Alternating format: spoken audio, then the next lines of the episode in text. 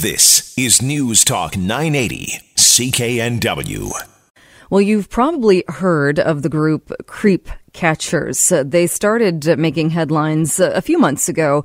And if you haven't heard of them, what they do is they pose on social media as somebody who is a fictitious person. Well, they pose as somebody who's over the age of generally over the age of 16 or 18, but then they tell the person who might make contact with them they're actually under that age. They're actually 14 or even younger than that. They set up a meeting in public. They record the meeting. In some cases, they broadcast it live on places like Facebook while it's happening. And their whole reason for being, they say, is to, as the name in, implies, catch creeps. They are catching people, they say, who are preying on children. They also claim to be doing the work, they say, that police and other law enforcement officials are not doing.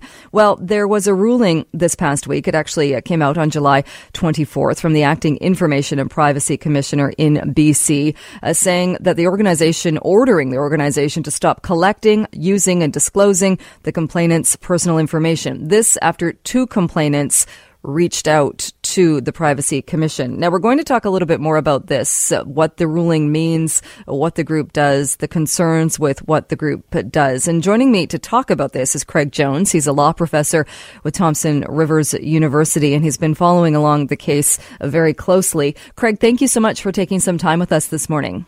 Hi, good morning. Good morning. Uh, first, uh, talk a little bit, if you can, about the privacy commissioner and the order that was made to creep catchers to take down, to remove some of the online material, to destroy some of the online material. How significant is that? Sure, and I should say just, just at the outset that I was counsel for one of the complainants, so just offer that as a as a disclaimer. But going to the significance of the decision, I think it's I mean, it's been described as a watershed. It's the first decision of its kind anywhere in the world, um, and it essentially declares the entire um, uh, modus operandi of most creep catchers groups as illegal, um, and that's based on the fact that in the province you cannot gather people's personal information, collect it without their consent and their consent is set aside if you use deception to do that. So when they place their first ad on Craigslist or wherever else and they get a number of responses, um, initially as an 18 year old or a 20 or a 25 year old, um, uh, from that moment, they're committing an offense in um, uh, in the province of British Columbia. Whether or not these people ever turn out to be someone willing to converse with a person younger than 16 or 18, and then that offense continues through the process of uh, you know the chatting and then the the eventual dropping of the age bomb as they call it, and then the videotape confrontations. All of that, according to the privacy commissioner, um, is illegal. They have said they don't care about the ruling. They are going to continue doing what they do and posting the videos and, and, and doing this. So what is your response to that? Well, yeah, they've said it in, in very colorful language. And they've gone further than that. They've said that, in fact, they're going to continue to repost the complainants' videos every day to punish them for complaining, and that anyone else who complains to the privacy commissioner will be similarly punished. So I, I, I mean, I, I've never seen anything quite like it. We we sort of expected the creep catchers to ignore the decision or to to certainly not obey the order, um, but we didn't expect to see the sort of um, widespread open contempt um, and and. Uh, I mean, they're actually suggesting that the privacy commissioner is himself a pedophile because uh, because of the decision. This is about as sophisticated as the thinking of these people gets. So, um, uh, you know, what do I make of it? Well, they're, they're they're making their own bed. You know, they'll see what happens next, and I don't think they'll like it. Uh, so, what course of action, uh, as you mentioned, your counsel for one of one of the complainants in that has gone that went to the privacy commissioner. What course of action does your client have, uh, other than going to the privacy commissioner to to clear his name? Right. Well, we we have a um, uh, a number of options under the Personal Information Protection Act. Uh, once the uh, 30 days expires, we can bring an automatic lawsuit under the act to collect damages. But that's not really the heavy consequence for the creep catchers. I mean, I expect that if they get a fine or a civil judgment against them, they'll probably ignore that too. And you know, it's no consolation to my client that um, that the Surrey Creep Catcher members are going to uh, live the rest of their lives in in poverty. He wants his personal information destroyed, as the order said that it should be. Um, so, so the next step really is um, in the in the court of the Attorney General. The Attorney General can apply to the BC Supreme Court to enjoin ongoing breaches of the public law, either under the public nuisance power or under the um, uh, what's called the parens patriae doctrine. And uh, that could happen in a matter of days, and the order would issue from the Supreme Court. Uh, and if it's then uh, also disregarded, then um, that can be a matter of criminal contempt. So, in being so belligerent um, about the uh, privacy commissioner's order, they've essentially moved this from a situation where they're facing fines months down the road to to a situation where they could be facing incarceration in very short order. Uh, just a few days before the Privacy Commissioner's ruling came out, we saw a case where charges had actually been laid following a creep catcher's sting. The charges, though, were stayed. And one of the reasons given by Crown for the staying of those charges was the accessibility or the, the admissibility of the evidence in that looking at the way it was gathered. Uh, they're still calling that a victory, saying that they still put this person's name out there, uh, even though the charges has had been stayed. Uh, what does that do for, for the person charged, originally charged, and for the credibility of the group there? Well, I can't think it helps the credibility of the group. I mean, they have, they will, when it suits them, champion the fact that their activities lead to charges. But what it look, the, the way it looks like it's going is that every charge based on a creep catcher sting, um, especially now, every aspect of those stings has been declared to be illegal. Um, is is not going to be pursued. They're essentially giving a get out of jail free ticket to um, the people who are actually charged, who, in the opinion of the Crown, are involved in child uh, um, luring. So it's um, yeah, it's it's uh, hardly a, a feather in their cap, and you know it's only one of the latest legal setbacks. And just in Saskatoon, I think it was um, the uh, creep catchers group there actually uh, targeted and attempted to um, pursue and chase uh, a person that turned out to be the wrong person. Uh, it wasn't the person they'd been chatting with. It was someone innocently sitting in a car, and they chased him in his car, and there was an accident, and and all sorts of things. Um, and they've been uh, they're facing several charges now out there. Uh, you probably know the president and one other member of the Surrey Creep Catchers is still facing charges of assault and uttering threats. So, uh, you know, I think. Uh, the um, the the legal system, although slow to respond, is slowly putting the bricks in place around them. Uh, one of the, the most high profile cases involving the Surrey Creep catchers has to do with an RCMP officer uh, who is still facing one charge. Uh, do you think that charge will be stayed? You know, I really uh, I, I, have no insight into the mind of of of the Crown on that. I, I think all of the charges are um, after this week in particular, um, uh, more um, uh, more difficult for the for the crown. Let's put it that way. I think uh, you know there's I think four perhaps outstanding charges in British Columbia uh, based on the creep catchers um, activities. Perhaps there's only three now that the um, the school principal has been disposed of. Um, and so we'll watch those closely and sort of see if, if anyone can make use of the sort of garbage evidence that they produce.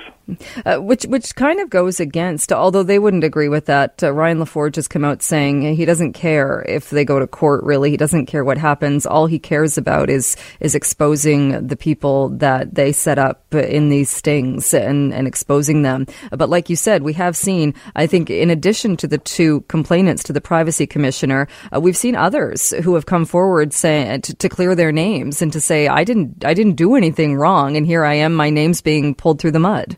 Yeah, and that's the problem with this sort of entertainment based law enforcement when it's conducted by people with, you know, absolutely no training and very poor judgment. you don't really have any need to discern who's guilty and who isn't. All you're looking for is people that you can plausibly or maybe even not plausibly paint as pedophiles and then uh, you know you sell your hoodies and you and you get your Facebook hits. That's really the uh, the bottom line here.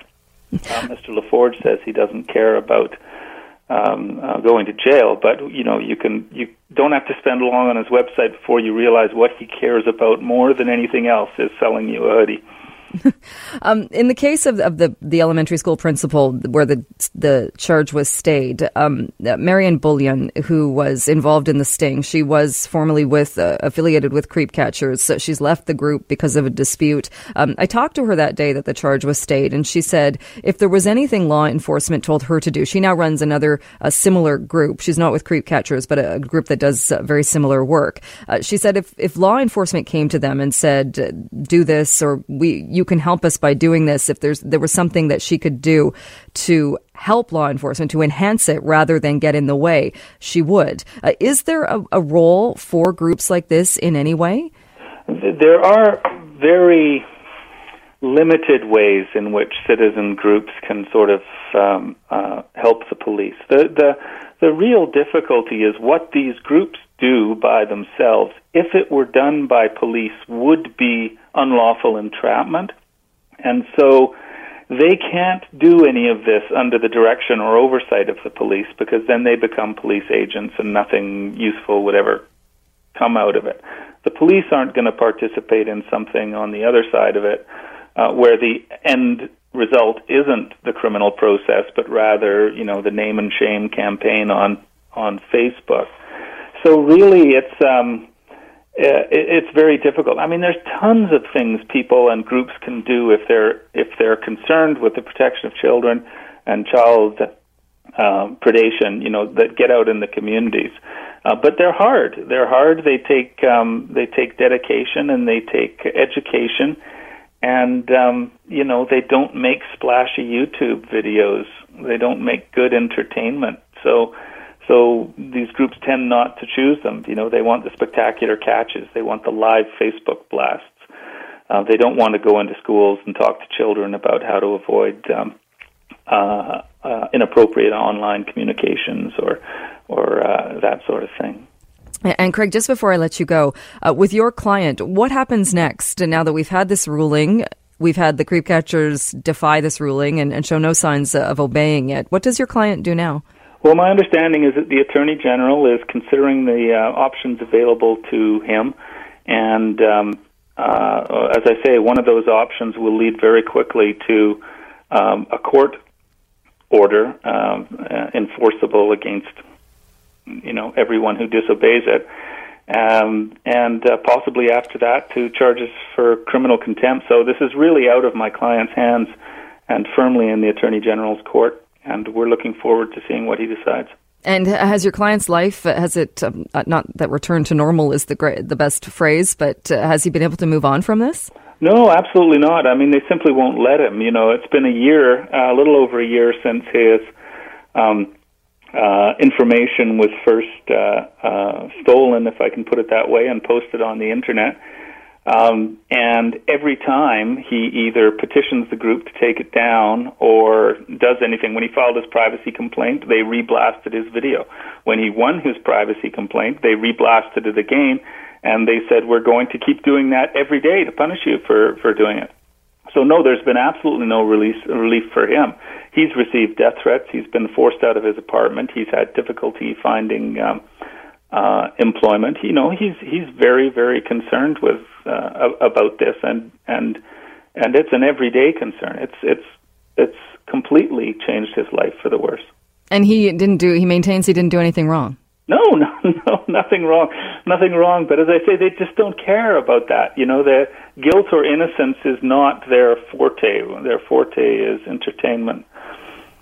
Well, we will see what happens, uh, as you said, uh, when it goes uh, down the next avenue. Craig Jones, thank you so much for joining us, uh, for talking about this today. I really appreciate your time. My pleasure. Thanks for the call. All right. That is uh, Craig Jones. He's a law professor uh, with Thompson Rivers University, also counsel for one of the uh, complainants uh, that led to that privacy commissioner ruling. We're going to take a short break. We'll talk a bit more uh, about this. I want to play for you a bit of the response uh, from Ryan LaForge with Surrey Creep Catchers uh, when we come back. Uh, stick with us. much more coming up right here on News Talk 980 CKNW. Just before the break, we were speaking with Craig Jones. He is the counsel for one of the complainants that led to the ruling from the Information and Privacy Commissioner for BC. That was the ruling that told the Surrey creep catchers to take down the videos and the information on the two complainants who went to the commission. Their response, as we talked about in that interview, was to go full